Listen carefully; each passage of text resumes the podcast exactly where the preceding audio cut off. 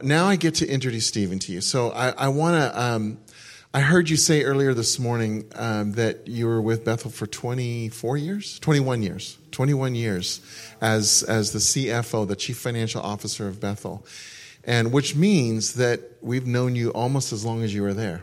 Because uh, Suzanne and I, we got uh, we found out about Bethel over 20 years ago and started uh, started meeting them. And Stephen was one of the many uh, just gracious, um, you know, generous people in that staff that just helped us to grow. Anytime we had issues, problems, financial or otherwise, if he could help, he would do so. And, um, you know, earlier today I said to Stephen, uh, so I just want to repeat it to everybody. I said, Stephen, I not only love you, but I like you. And, uh, and I really do. He's so fun. He's just fun. Um, and and I feel like I, I just said to him too. I feel like that's just the father's heart. Like he says, "I like you, son." Stephen has a grace. I, when it talks about receiving the prophet's reward, you honor the prophet and receive the word. It, it's talking about opening your heart up to what they bring, what they carry. And Stephen has an anointing to set the captives free. He does, and in quite a unique and wonderful and beautiful way. Uh, so, so he's going to help with identity. He's going to help get rid of lies. All I'm saying is he's safe. He's good. He's got the Father's heart. Open your heart up and say yes to what God has given him to bless us tonight. Amen. Can we welcome Stephen De Silva?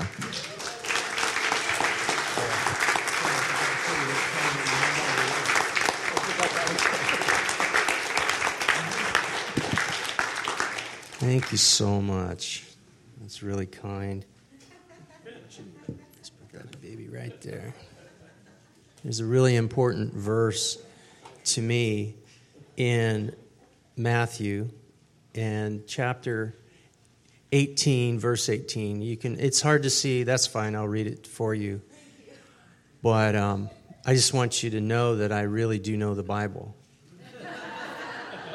Because accountants are not known for their bible stuff. So but Jesus, you'll notice it's in red letters. You can't tell from where you are, but I can. Truly I say to you. So Jesus is saying, I'm not kidding. I'm serious. Whatever you bind on earth shall have been bound in heaven. And whatever you loose on earth shall have been loosed in heaven. That should we can't have a meeting without binding and loosing. Because the enemy on the planet hates what God is doing. He hates it because he is an orphan. He was orphaned out of heaven. The devil was sent away. He is roaming around really upset. And he can't do a thing to God. He's no match to God. You get that? The devil is nothing to God. He can't hurt us, but what he can do is confuse us and work hard to distract us. We're about to learn about one of the most powerful things on the planet that touches us every day, and this is money.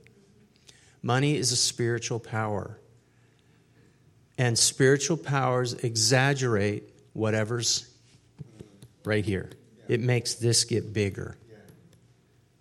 So we're going to talk about that. But I want to do it in an environment that's been bound and loosed. We're going to bind the junk, the static of the enemy of our souls. We're going to bind even our wrong, crippled thinking, things we've maybe learned from people we love, but it just wasn't good seed. We're not mad at them. We're just recognizing sometimes we have planted ideas and they have grown roots and borne fruit that we taste that is just not sweet. You with me? We're going to bind that stuff and any distraction the enemy would try to raise, and we're going to set it outside that door right out on the street. We're just going to take out the trash. Bind and we're going to loose the virtues of heaven. The things that God says would be normal at His house, we want in this place. Amen? What would those things be? Just think for, for a minute. What are the virtues of heaven? Like wisdom, knowledge, righteousness, peace, joy, obedience, courage. Think of some more. Close your eyes right now. What are the virtues you want to loose in this room? Put them on your lips. Humility, yes, joy. Keep going. Thank you, Father. We remind ourselves of the rules of your house. And Father, in the name of Jesus, because he told us to do this, we bind on earth what you have bound in your home. All the trash in this city, in this state, in our country, the things that are in the atmosphere, we bind those. Things that I walked in with, say it on yourself, things that I walked in with that got into my heart and into my mind that are not like Jesus. We gather that right now in Jesus' name by faith. We gather it up, go around and collect it, put it in a pile. Father, we place it into a bag and we expel it. We call it bound outside. We take out the trash by faith in Jesus' name. Amen. And keep going. Don't lose on, don't quit yet. We loose by faith the virtues of heaven. The things my Father says are allowed in His home, we release. Tonight, tomorrow night, in Jesus' name. Amen. Amen. Father, I dedicate our time. I pray that you would use us as brothers and sisters on our happy birthday eve. That, Father, we would grow, that what would happen to this group is that we would walk out stronger in your kingdom come. In Jesus' name we ask it. Amen. Amen. Amen.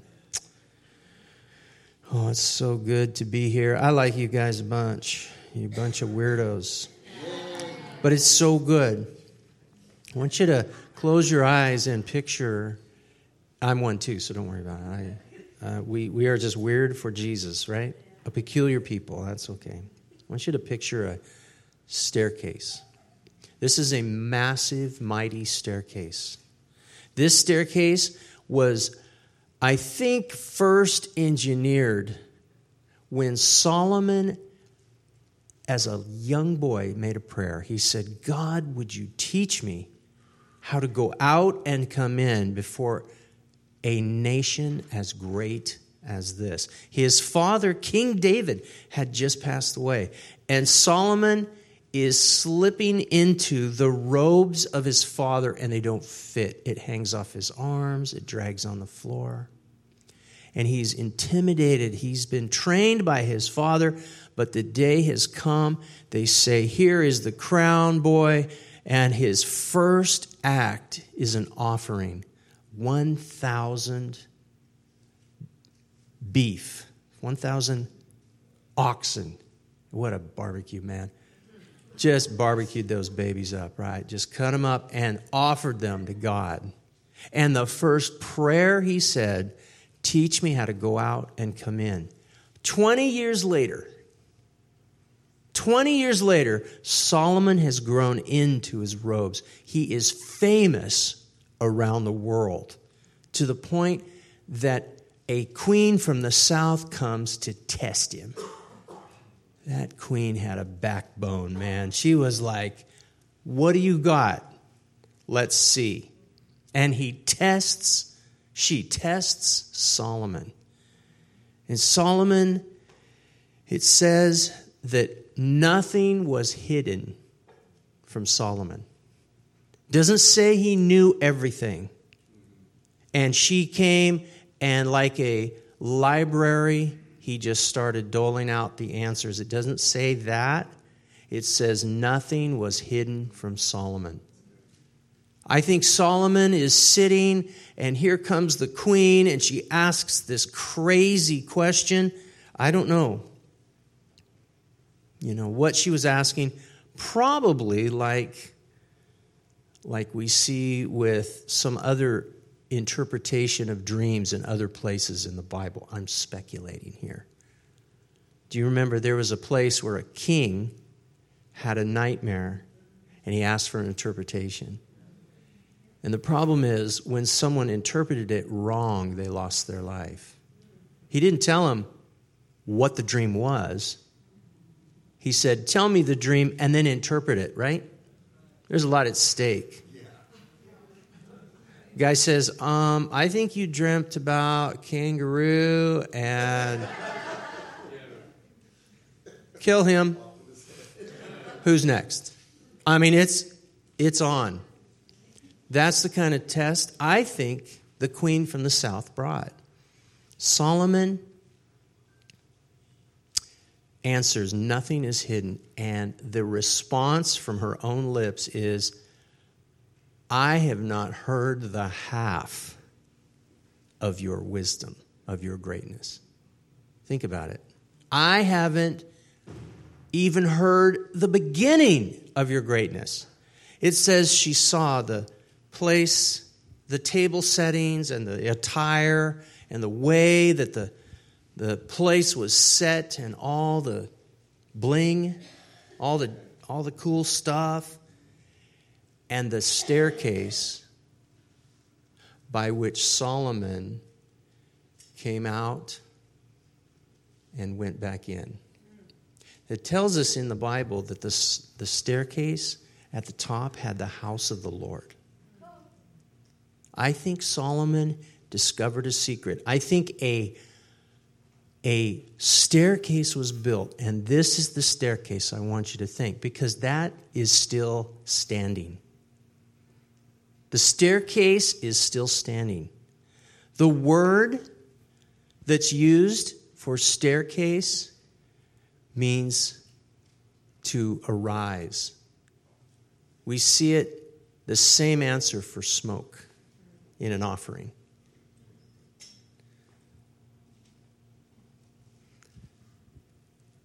That we would be a living sacrifice.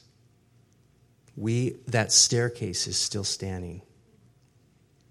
I want you to look at that and realize this staircase is a spiral staircase. It goes higher and higher. I believe this staircase is our portion today. There's a New Testament verse, 1 Corinthians 4, verse 1. Write it down, but keep your eyes closed. No, I'm kidding. Looks like a four year old did it later. Like, who wrote that? 1 Corinthians 4 1 says that we would be known as servants of Christ and stewards of God's secrets. The word that we would be known, that refers to we would be recognized by the world. Outsiders would look at us and go, oh, that's one of those guys. That's one of the ecclesia. And when they saw us, they would recognize us for two things serving Christ and handling God's secrets. That's amazing. Paul is saying, prophesying to us, we would be known. The world would recognize we are handling the mysteries that God whispers into our ears. Our ears. Say, my ears. God will whisper his secrets. Is that possible? It's in the Word. We would be known as servants of Christ and stewards of God's secrets. We would be known as, recognized. This morning, we talked about a thing called a blender. Who was here this morning? Not many. There's this thing called a blender, you know, like on your counter in your kitchen. And God, that thing in your kitchen is actually just an image of something that God did. He gave us a heart that is just like that blender. That all that we believe sits down inside. It's smoothie time, guys. You imagine that? It's smoothie time. We're putting all of our good stuff in there. All the things we treasure, those are our trusted beliefs. Those are things we learn from when we were little, tiny, about who we are, how safe we are, and who gives us what we need. Three things who we are, how safe we are, and who gives us what we need. We run around as little boys and girls and we figure all this stuff out because we're in a world of giants. Sometimes we get really good ideas, probably from our grandmother, who is a Bible believing woman, right? And she's teaching us about the Bible. She's talking about this thing, and we're like, I don't really get you, Grandma, but I know that you love me, so I'm going to hang on to what you're telling me. But sometimes we learn other things that are not quite Bible. You know what I mean? I mean, I know that you guys have this figured out, but you might have a friend who doesn't. Is that fair? He, that friend of yours believes some things. They feel very true to that friend. But that idea in the ground over time produces bitter fruit. You with me? This is the stuff we were binding a minute ago, and this is the thing we're going to work on tonight. We talked about this blender because all the stuff we believe lives inside of it.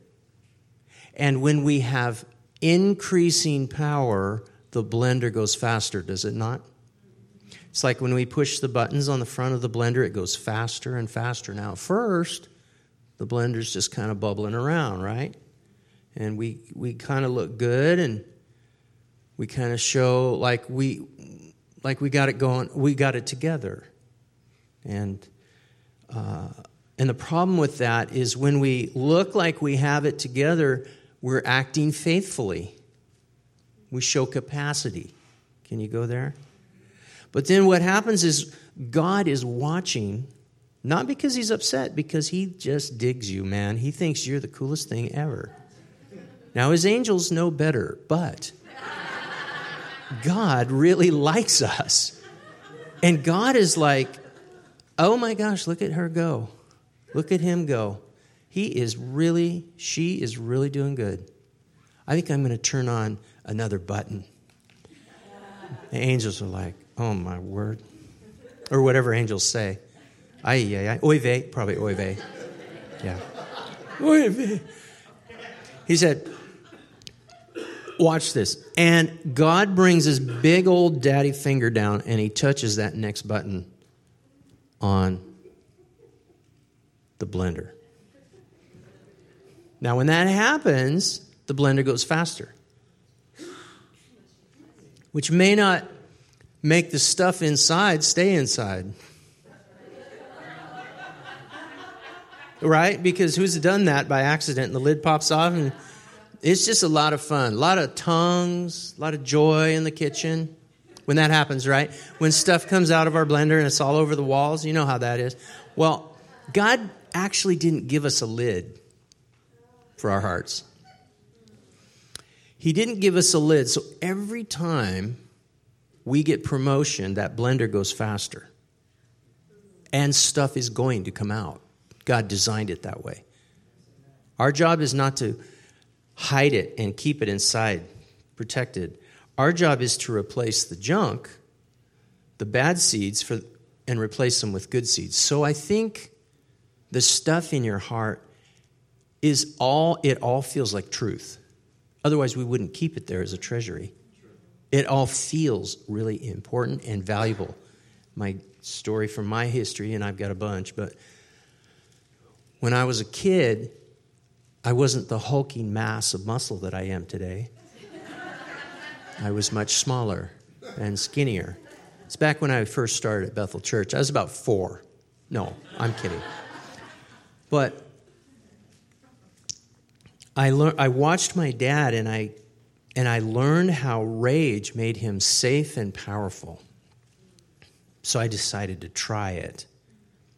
So I learned that rage makes me friends, sends away enemies, makes me feel safe and powerful. I embraced a seed, but I didn't know the nature of the seed until it began to bear its fruit. Are you with me? This fruit that we hold on to that is not Jesus fruit, that is not Jesus' seed, that is not the virtues of heaven, those things I call little t. Can you go there? It feels true that when I am tiny and a bully scares me, if I puff up like a puffer fish or a cat and you know and do my thing, the bad guy walks away and I feel safe and I can calm back down. This is a good thing. It feels true, but it doesn't rise to the Bible truth. So, biblical truth, I would say, is big T. You with me? We have this blend in our hearts of big T and little t, and they all feel true. Without the Bible, it's hard to tell the difference. I mean, we can tell when we're breaking stuff that it's not Jesus. You know, my wife, when we were first dating, somebody cut me off in a car. And I rolled down my window and I pulled up next to this person. And I just very carefully and accurately explained how wrong he was. It was for his own good. It was dangerous. He was a dangerous driver. I was using a thing that we call farmer tongues. We have tongues. My uncle spoke in a form of tongues to the cattle when he when I was a kid. I used to listen, but it was whoa, fire breathing tongues. Different kind of fire, but nonetheless, you know what I'm saying? Fire farmer tongues. So I practiced my farmer tongues out my window we came to an agreement. I rolled up my window. I'm driving along, and I feel that heat from my wife, from my eye, the eyes of my wife. You know what I'm talking about, men? You know she's staring at you, but you're trying not to act like you notice. It's just like radiation off the side of my head. I'm just like.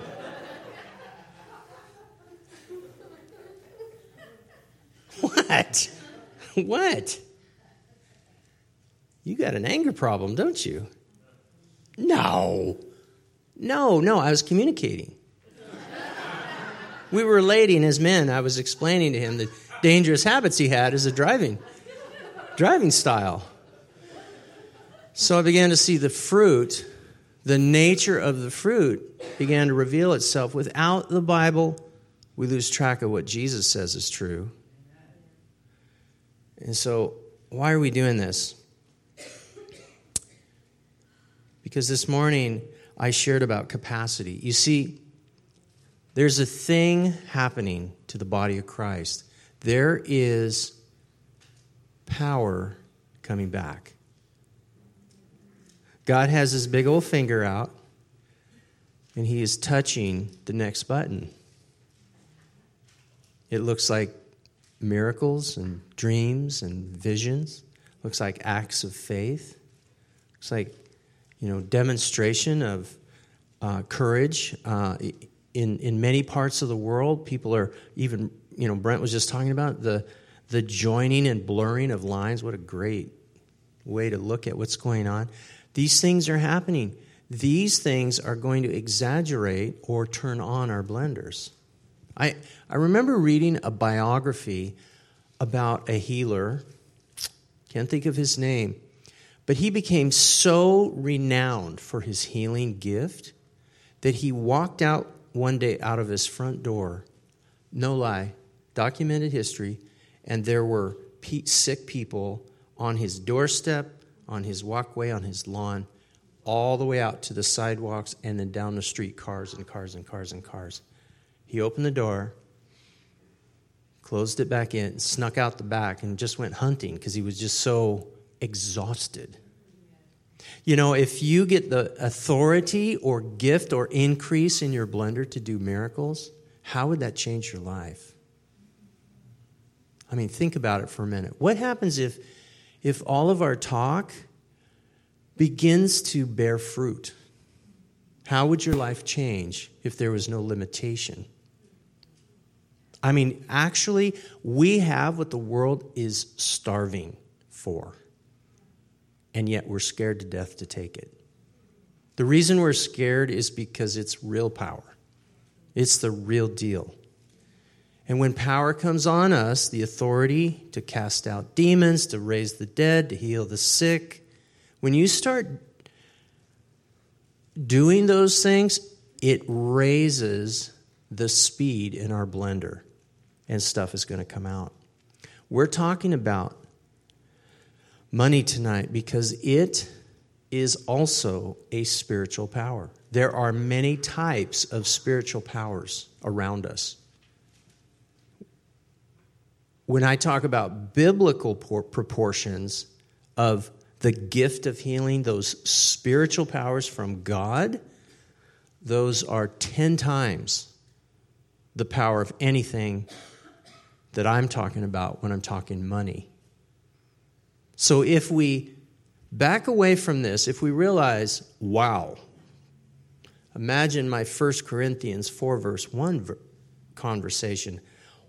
What if you were to be known as servants of Christ and stewards of God's secret? That means, what if God whispered secrets into your ear in a way that you could make it manifest in your business, in your homes, in your children, in your marriage, in your family, in your neighborhood. This is the magnitude of power we are tinkering with. Why don't we have it? I think it's because we're afraid of it. I think it, let's just back away to a smaller, a little cousin of that in the sense of money is a spiritual power. Money is. When you have money, you get to do more. I don't know if you ever noticed that, but that's how that works. you got a little bit of money, you got a little bit of power. If you got no money, you still have some power. You have influence. You can pray, you can love, you can serve, you got power. But the more money you have, the more power you have. And the more power you have, the more exaggerated your blender is going to go. There's no end to how high God can turn your blender on. So we got to figure out not how to hide what's in our blender. Do you get that? God didn't give us a lid. We can create a lid, and I think the body of Christ has been doing that way, way too long. We've been capping our stuff, and it is a, we should be ashamed. I hate to use the word shame because I hate shame. He used to be a friend of mine, and I sent him away. It, whatever that thing was. But I think I'll use it in this context. It's, we should be ashamed of the stuff that goes on behind our Christian doors. It's just bad, man. We got to fix that. We're not going to fix it by creating lids and holding our stuff in because to hold in the exaggeration of our heart is to resist the engineering that God has established. It's not going to work. You get that? No matter how tight, all God has to do is just wait and let that blender just keep flowing like crazy. Or maybe even push one more button. And boom! We're talking farmer tongues. this is such an opportunity for us to not cap it but that means that stuff's going to come out of us. And this is what I want to do tonight. I want to spend a little bit of time hunting down the lies that we hold on to. Let's go ahead and hand that guy out. Brent and I, I'm, my brother, my Brishy brother, Dirk. These are going to hand out a little form. This I built just for you guys. No lie. It's never gone anywhere else in the world. You're the first ones to see it. So it's a bit of an experiment. All that means is you're guinea pigs, okay? I want you to take, it's literally going to take you probably one minute to go down there. On the left side, you're going to see questions. Um, Who needs a pen or pencil?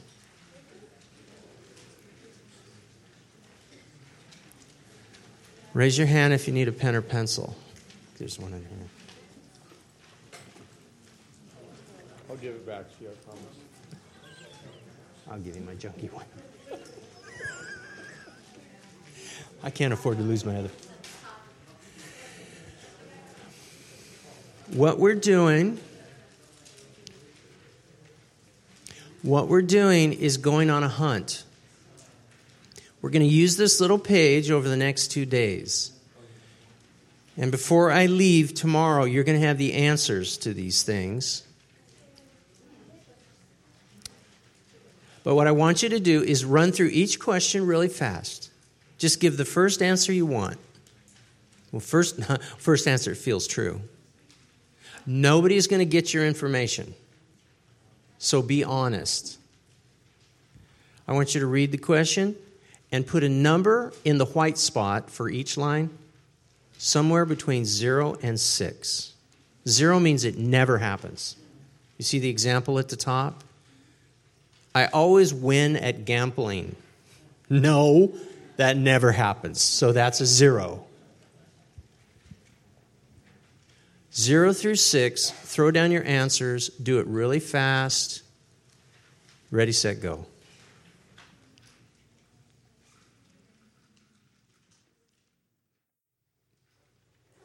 Brent and Chuck are going to do an interpretive dance while you finish.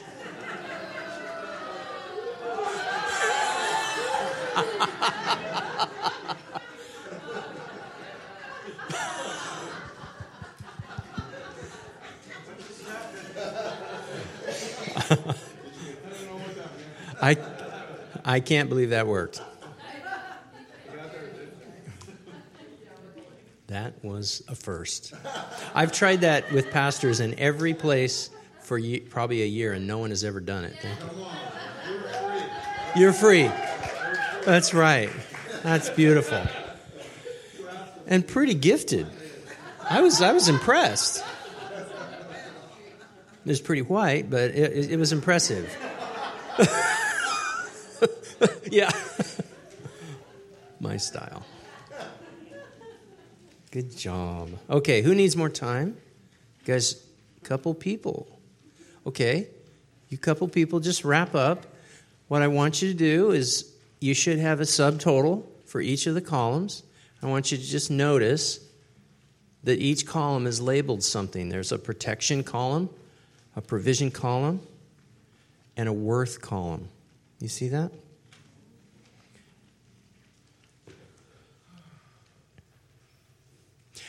Now, the grand total number is the number I need you to keep. That's the number that I'll give you the cheat sheet for, but I'll do it tomorrow night. You have to come back for this. Got to come back for the actual answers. That's okay, because I just made all the answers up anyway, so. This is good. If you would, your name's not on the pages, right? What I would ask is to collect those back, but I need you to keep your numbers. Protection, a number. Provision, a number. Worth, a number. And then the grand total. Does that make sense?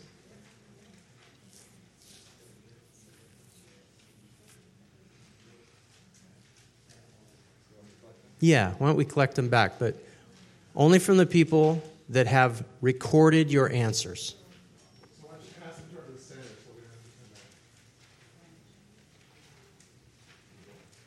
People are taking photographs. That's good. If you need to, if you want to hang on to it, do that.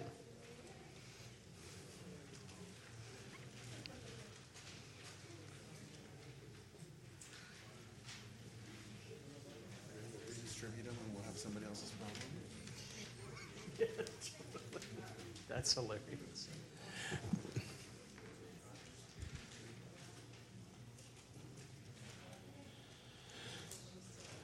All right. Good job. What I'm going to do is study these deep into the night and pray over every one of these answers so that tomorrow all your problems will be solved, okay? Yeah. Yeah, I know. Turn them all back in. That's good. Thank you so much. You have your numbers, right? You kept track of your numbers. Because what we're going to do is if you have if you have numbers that are weighted in one column or the other, it's just this this is a crude test. It's a blunt instrument. So that's why you didn't need to worry. Is it a 3 or a 4 or a 2? It's okay. We're looking for evidence of echoes and things talking to you. Does that make sense? And they f- tend to fall into three categories protection, provision, and worth. We're talking about money. Tonight's goal is to study and evaluate inside of you. I don't need to know what's going on inside of you. But what I can do to help you is help you recognize that there is a theme to the, to the negative talk that's going on, the fruit that's coming out of those old seeds that were planted. Okay?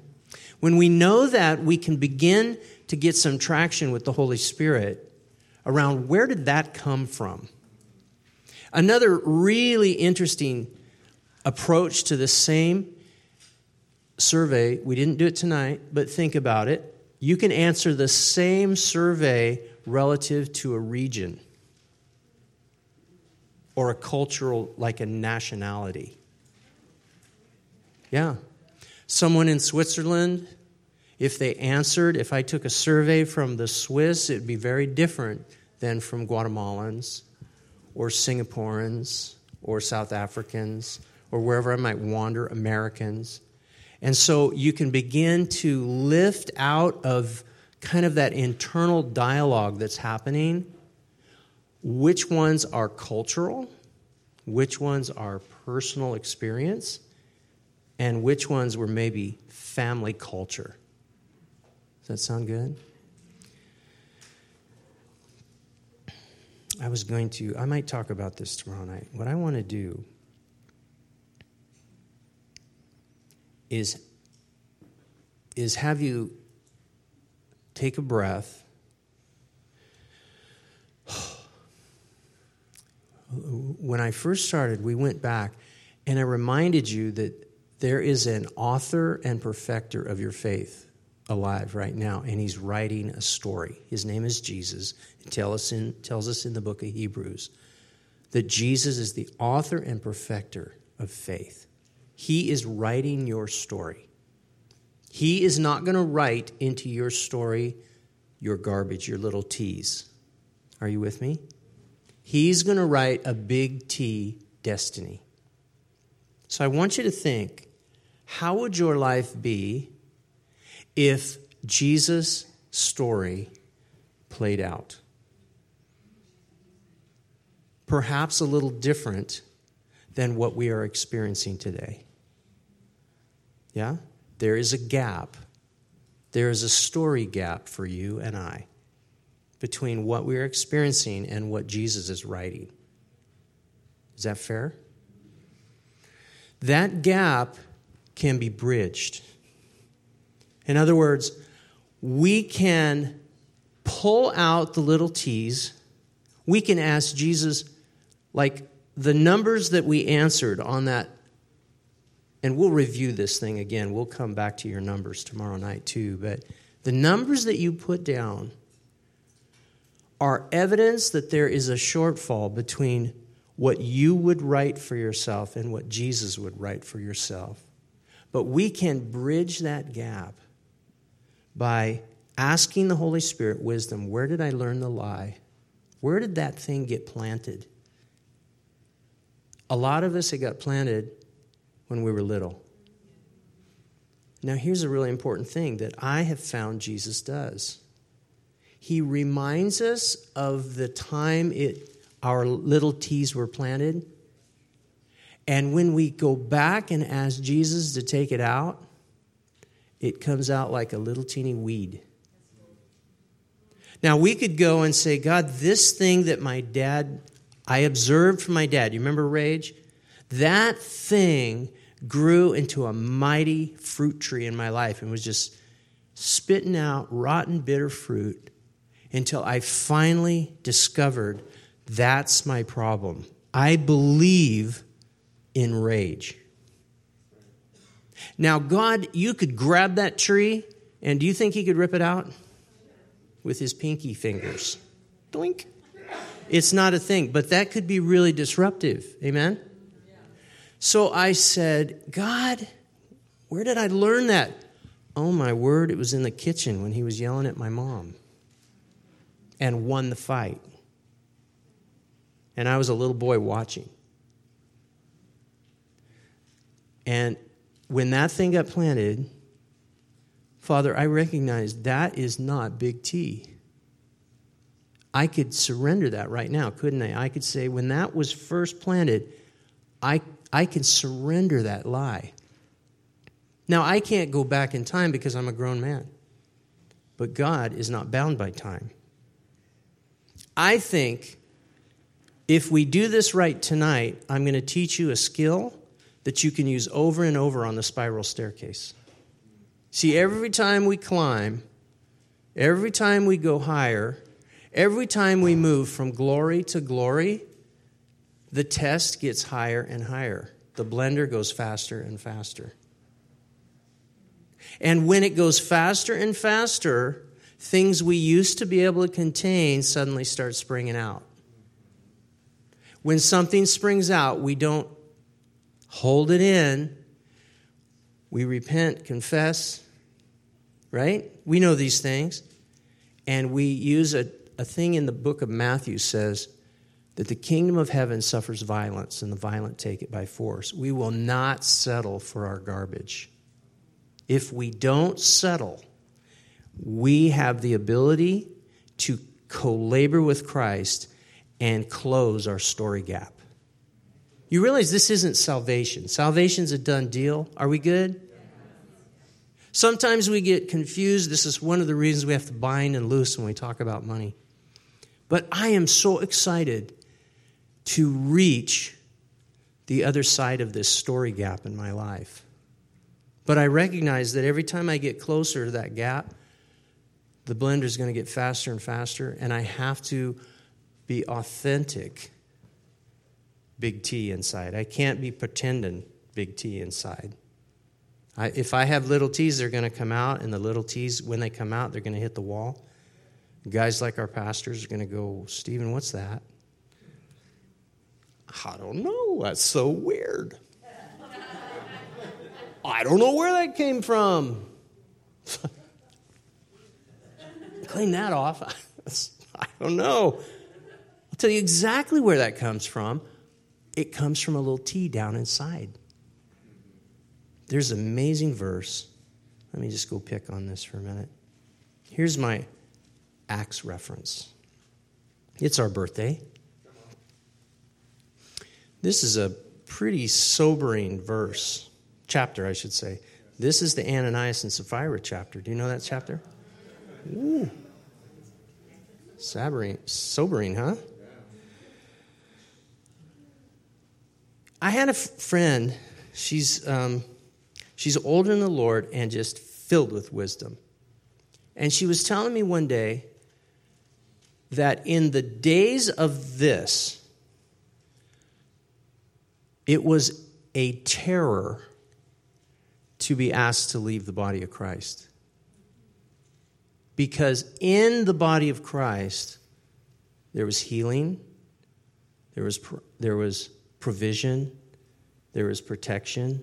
There were all these benefits in the body of Christ. You realize there was no health care plan in those days, there was no welfare system in those days other than the the Jews had one. That was their generosity thing, their whole tithe and all that jam. But here's the body of Christ, and they're a bunch of rebels in the Jewish eyes. And Rome, their captor, don't know who these dudes are. A bunch of weirdos, some little faction that's split off. They're very alone. And they start gathering together and they, they start sharing one another. They are their own economic system. That's why we see in some earlier verses about how they were exchanging and selling and trading and giving and supporting one another because there was, that was their safety net. They were excluded by the Jews and by the Romans. So they started to build this network and they saw this miracle coming after one after the other. Look at this. Verse 12 is the one I want to talk about. And we're talking about the blenders again. Think keep this in mind. Think of the power that was displayed in the early church. At the hands of the apostles, many signs and wonders were taking place among the people. So everybody was getting it. And they were all with one accord in Solomon's porch. I love that. But none of the rest dared to associate with them. They're afraid to touch the Christians. Isn't that crazy? However, the people held them in high esteem. The Christians were like, uh, don't mess with those guys. And all the more believers in the Lord, multitudes of men and women were constantly added to their number. Think of the exaggeration of blenders in that day. Wow. Now I want to come back to our gap. When it comes to money and how you see yourself, think about the test, the little survey we just took. Protection, provision, and worth were the three categories. Remember that? Protection means how we perceive we are safe.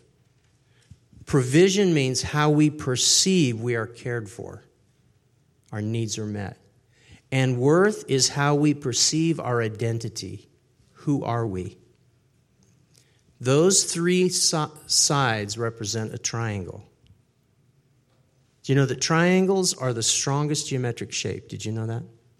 They can bear more weight than any other shape, more than squares, rectangles, circles. Triangle's the powerful one. Protection, provision, and identity, the three sides of capacity. If you have damage to any one side of a triangle, think about it. If I put a brick on top of a triangle and the brick is and the triangle is strong, if it's whole, it will hold that brick. The brick can't smash it. But if one side or another is damaged in any way, that triangle loses its ability to hold the brick up. Can you see that? It just squishes. This is a secret weapon for you guys. I showed this illustration this morning. I know. I know, right? I got five minutes and I'm going to land it. Who will give me five more minutes? 5, 10, 15, 20, 25, 30, 35, 40. okay. If you get done before me, you're welcome to go. That's awesome.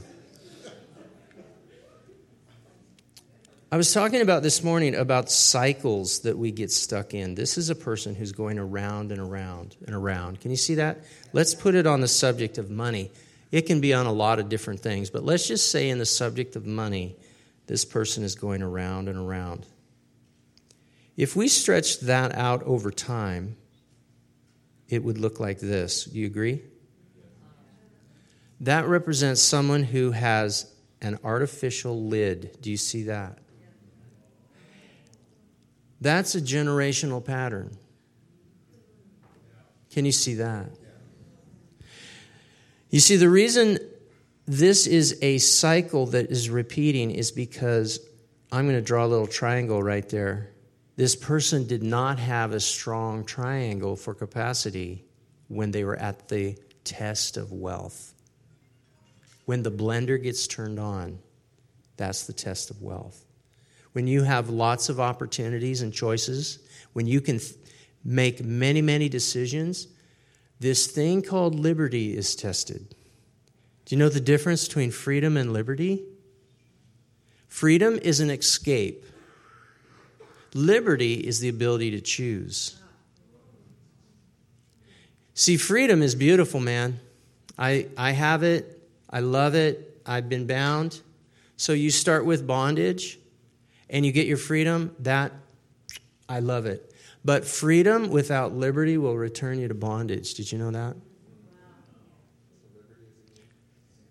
Liberty is the ability to choose, the ability to carry choice. It's back to capacity. Do you see that? We've been, I have been hearing years and years of messages about freedom. I want financial freedom. Well, let's just play with that. That probably means you're in debt bondage or income bondage. You're working for money.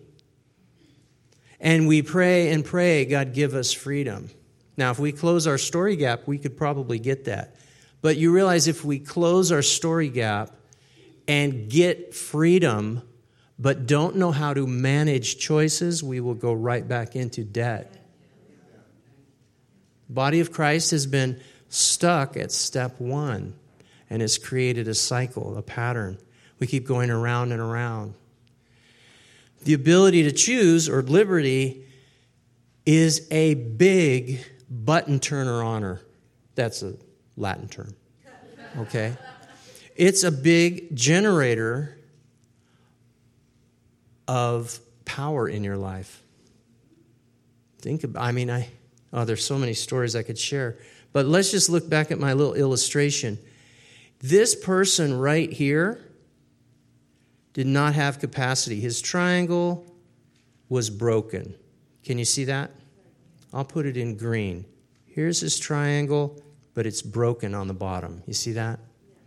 That would mean he has a worth issue. You remember the triangle has three sides protection, provision, and worth. Where do you get worth issues? Well, you've probably been told by someone really important, like a father or a mother or a coach or who knows who. Somehow the information came as an idea. Here's a little dandelion seed. You know those little things? You pick them and they blow and they float. These are ideas, and it's floating around, and that little seed says, You should be seen and not heard. You'll never amount to anything.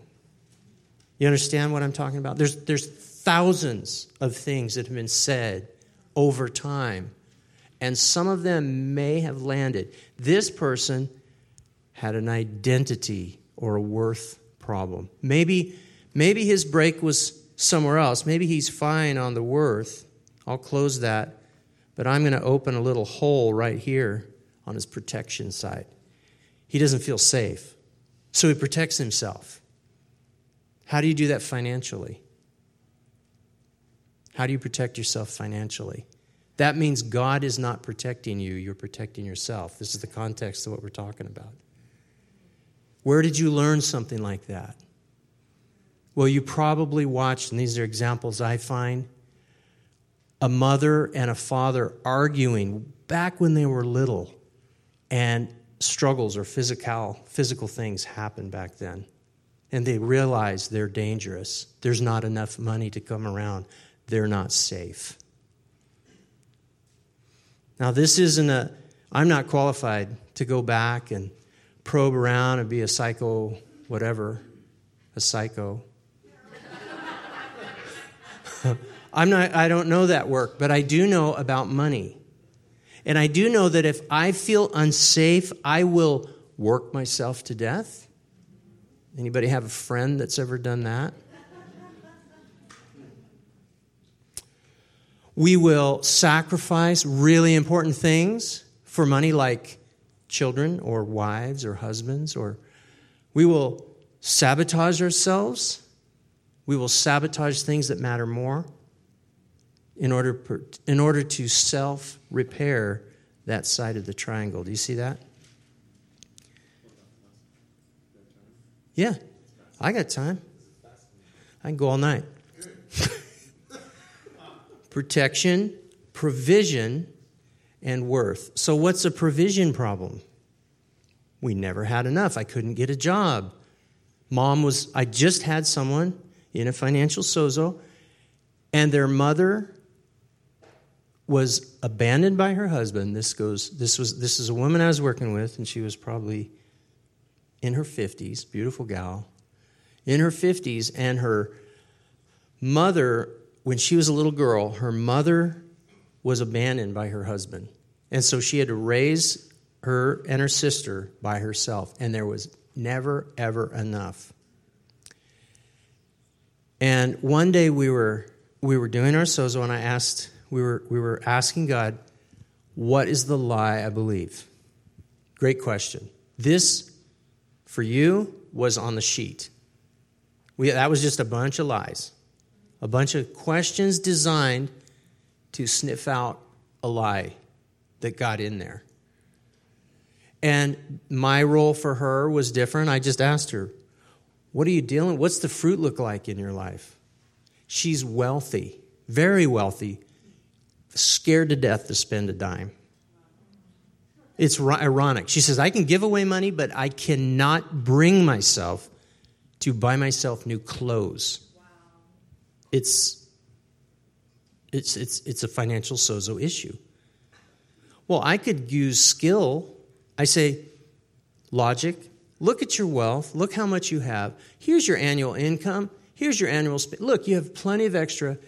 Every month you have permission, like a little budget to go out and spend. That's a skills lesson. Do you hear that? Did you know that skills will never overcome a belief? That's why skills teachers in the area of money have brilliant answers and brilliant lessons, and still we're in debt.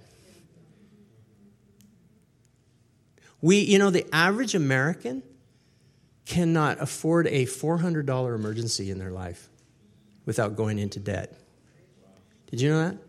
That's in a nation that the average American, whether or not they've finished college, doesn't matter. The average American earns around $2 million in their lifetime, and yet the average American's in debt. So, how do you do that? Something's going on different than the mechanics of money. Skill will never trump belief. Bad word, sorry. Will never overcome belief. I'm just trying to stay clear here, you know, I'm not. Okay? I promised myself I wouldn't do that. Does that make sense? So here we are. What is this this lady? This was interesting. I said, "Where did you learn the lie?" She goes, "Oh, I know. We were in an environment that was bound and loosed. So what came to her mind, I said, let's just trust it that that's the mind of Christ, the helmet of salvation. We've put on the armor of God, breastplate, whatever loins are, we got all that girded and shoes on and right? Everything's we got our sword and our spirit. Now let's just ask the Holy Spirit what lie you're believing. And she was like, I, I don't have enough. Well, that's mathematically not true. We can prove that. But she believes it. So then ask the Holy Spirit where you learned that. Oh, I see it. Really, tell me. My mom, she just she just was struggling, always struggled, never had enough. I said, picture the idea when it was planted. In other words, when the thing was set. Can you see that seed? When that idea from mom was set into your heart, hit pause. Don't let it fall in your heart yet. We're back remembering. We're asking the Holy Spirit, I said, What does the seed look like? You understand what I'm asking? Tell me what God says to you that that seed represents. And she saw it. She says, I know exactly what it is. Really? What is it? She says, It's floppy bottom, it's soles flopping on my shoes when I walk, and pants with ragged holes in them. Oh my goodness. I go, Well, Picture Father, Son, and Holy Spirit back when you learned the seed. Are you with me? I'm back in time. We're just remembering, but we're in a bound and loosed environment in my office. And I said, Close your eyes and repeat after me. I want you to do the same thing right now. Father God, would you come into the room and show me where you are? Now I want you to look around with your eyes closed and discern where you think Father God is, the Father Himself. Just a couple moments. If He feels distant, I want you to ask Him, Father God, would you come close? Yeah, say it. Yeah, Father God, would you come close? I want to ask you a question. Now, He should come closer. Now, some of you will not see God, God the Father. That is evidence of, an, of a gap in your triangle. These are all repairable. But what we just did is identify a problem with your capacity. Let's go a little farther. Let's get the rest in. I told the woman, repeat after me, and so you guys do it too. Jesus, the lover of my soul, you're my Savior. I ask you to come into the room, robes and crown, and show me where you are. I want you to look around for real right now and find Jesus in the room. If he's if he's not close, ask him to come closer. Get him right up next to you. Let him if he will, let him sit beside you, just wedge his way in and knock you around, okay? Just boom, bam, just get in there. Father and Son, I want you right here. Get him right on your lap, or you get on their lap, because he is real and you are not fragile.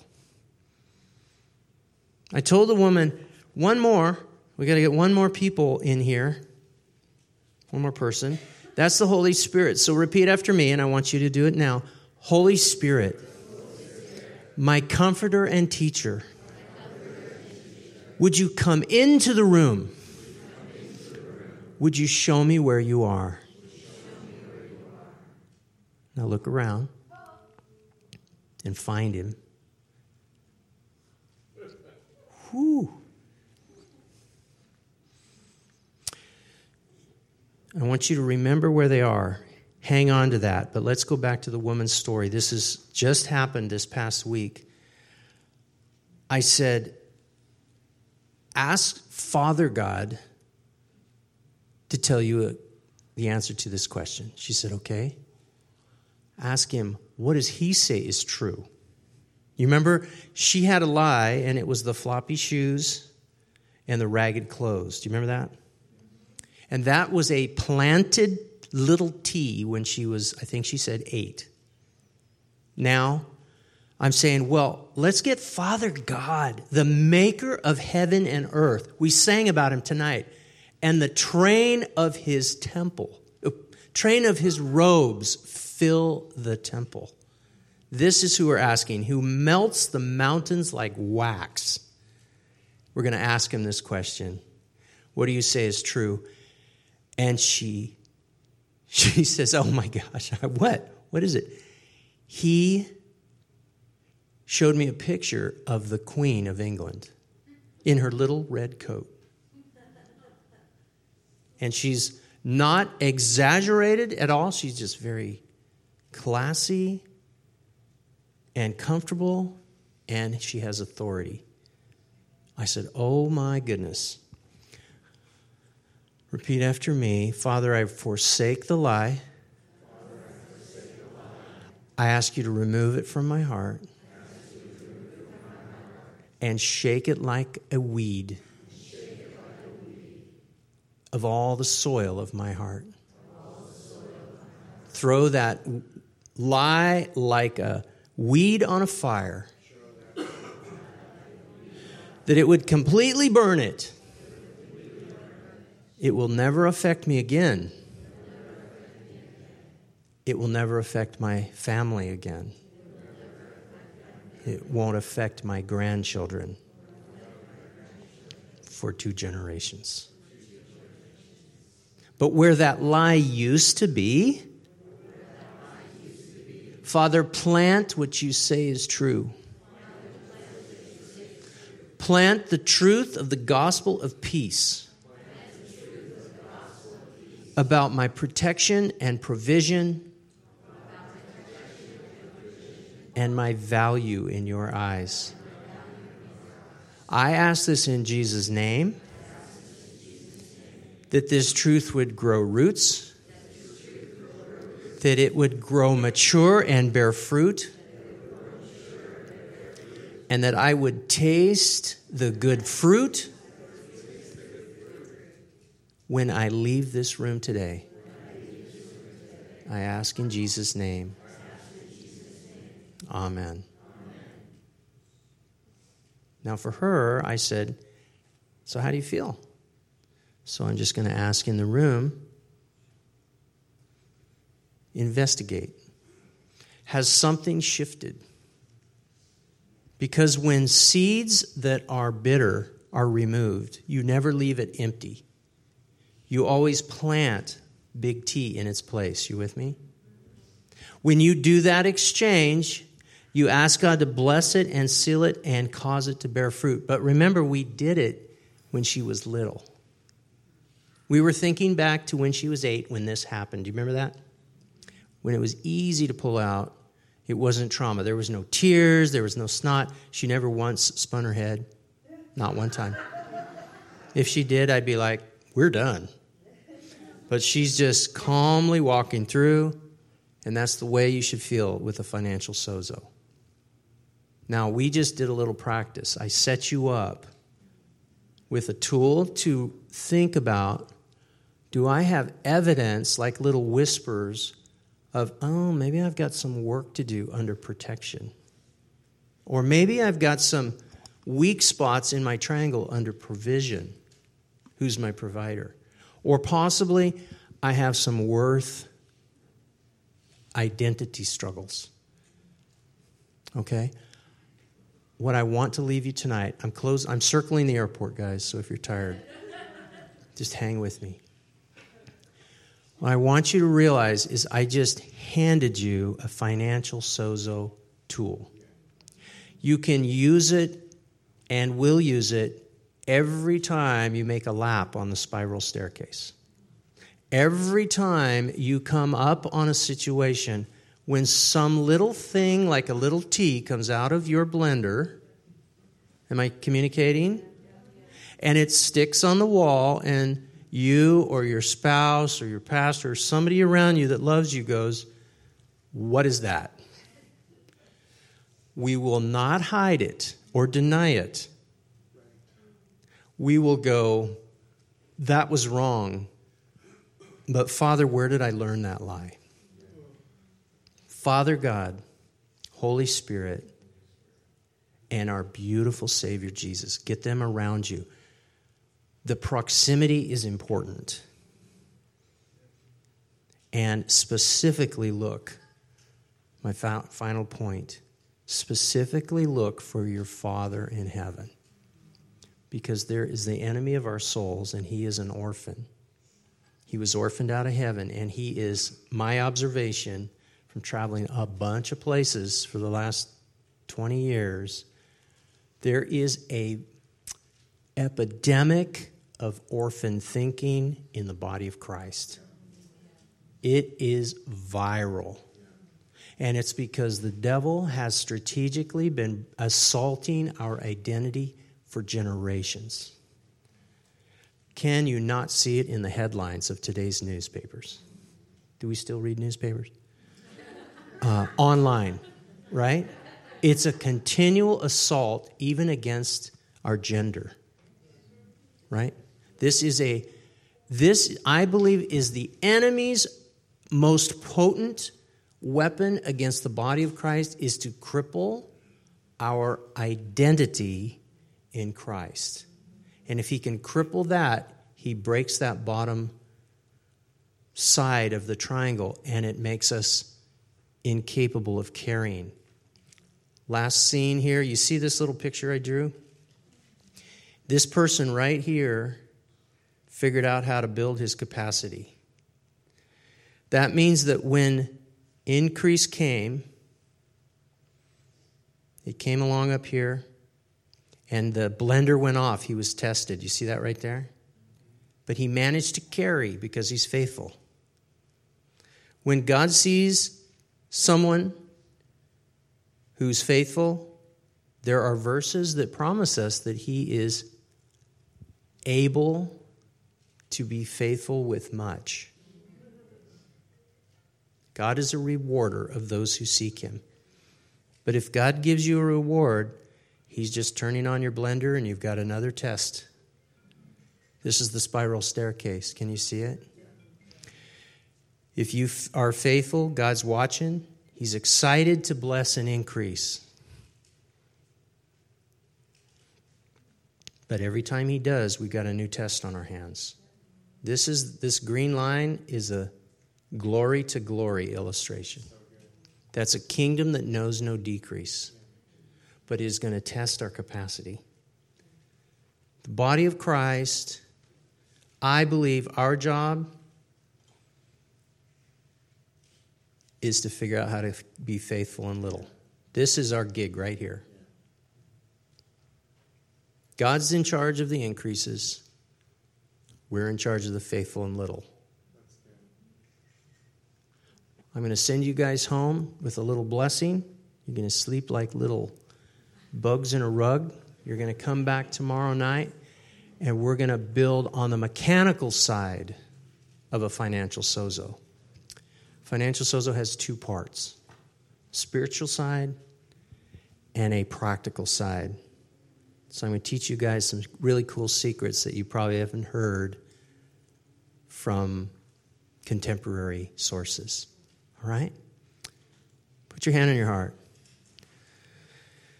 Father, right now I bless this heart. Every heart in here, I bless it in Jesus' name. You are safe. You are loved. You are protected. God knows what you need. You're not the exception.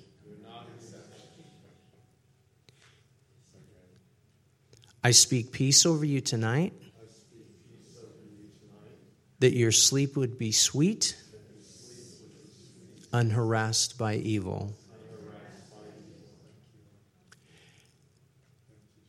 And I bless you with this tool and the ferocity to fight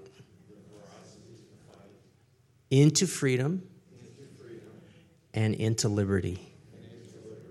I pray this in Jesus' name. Amen.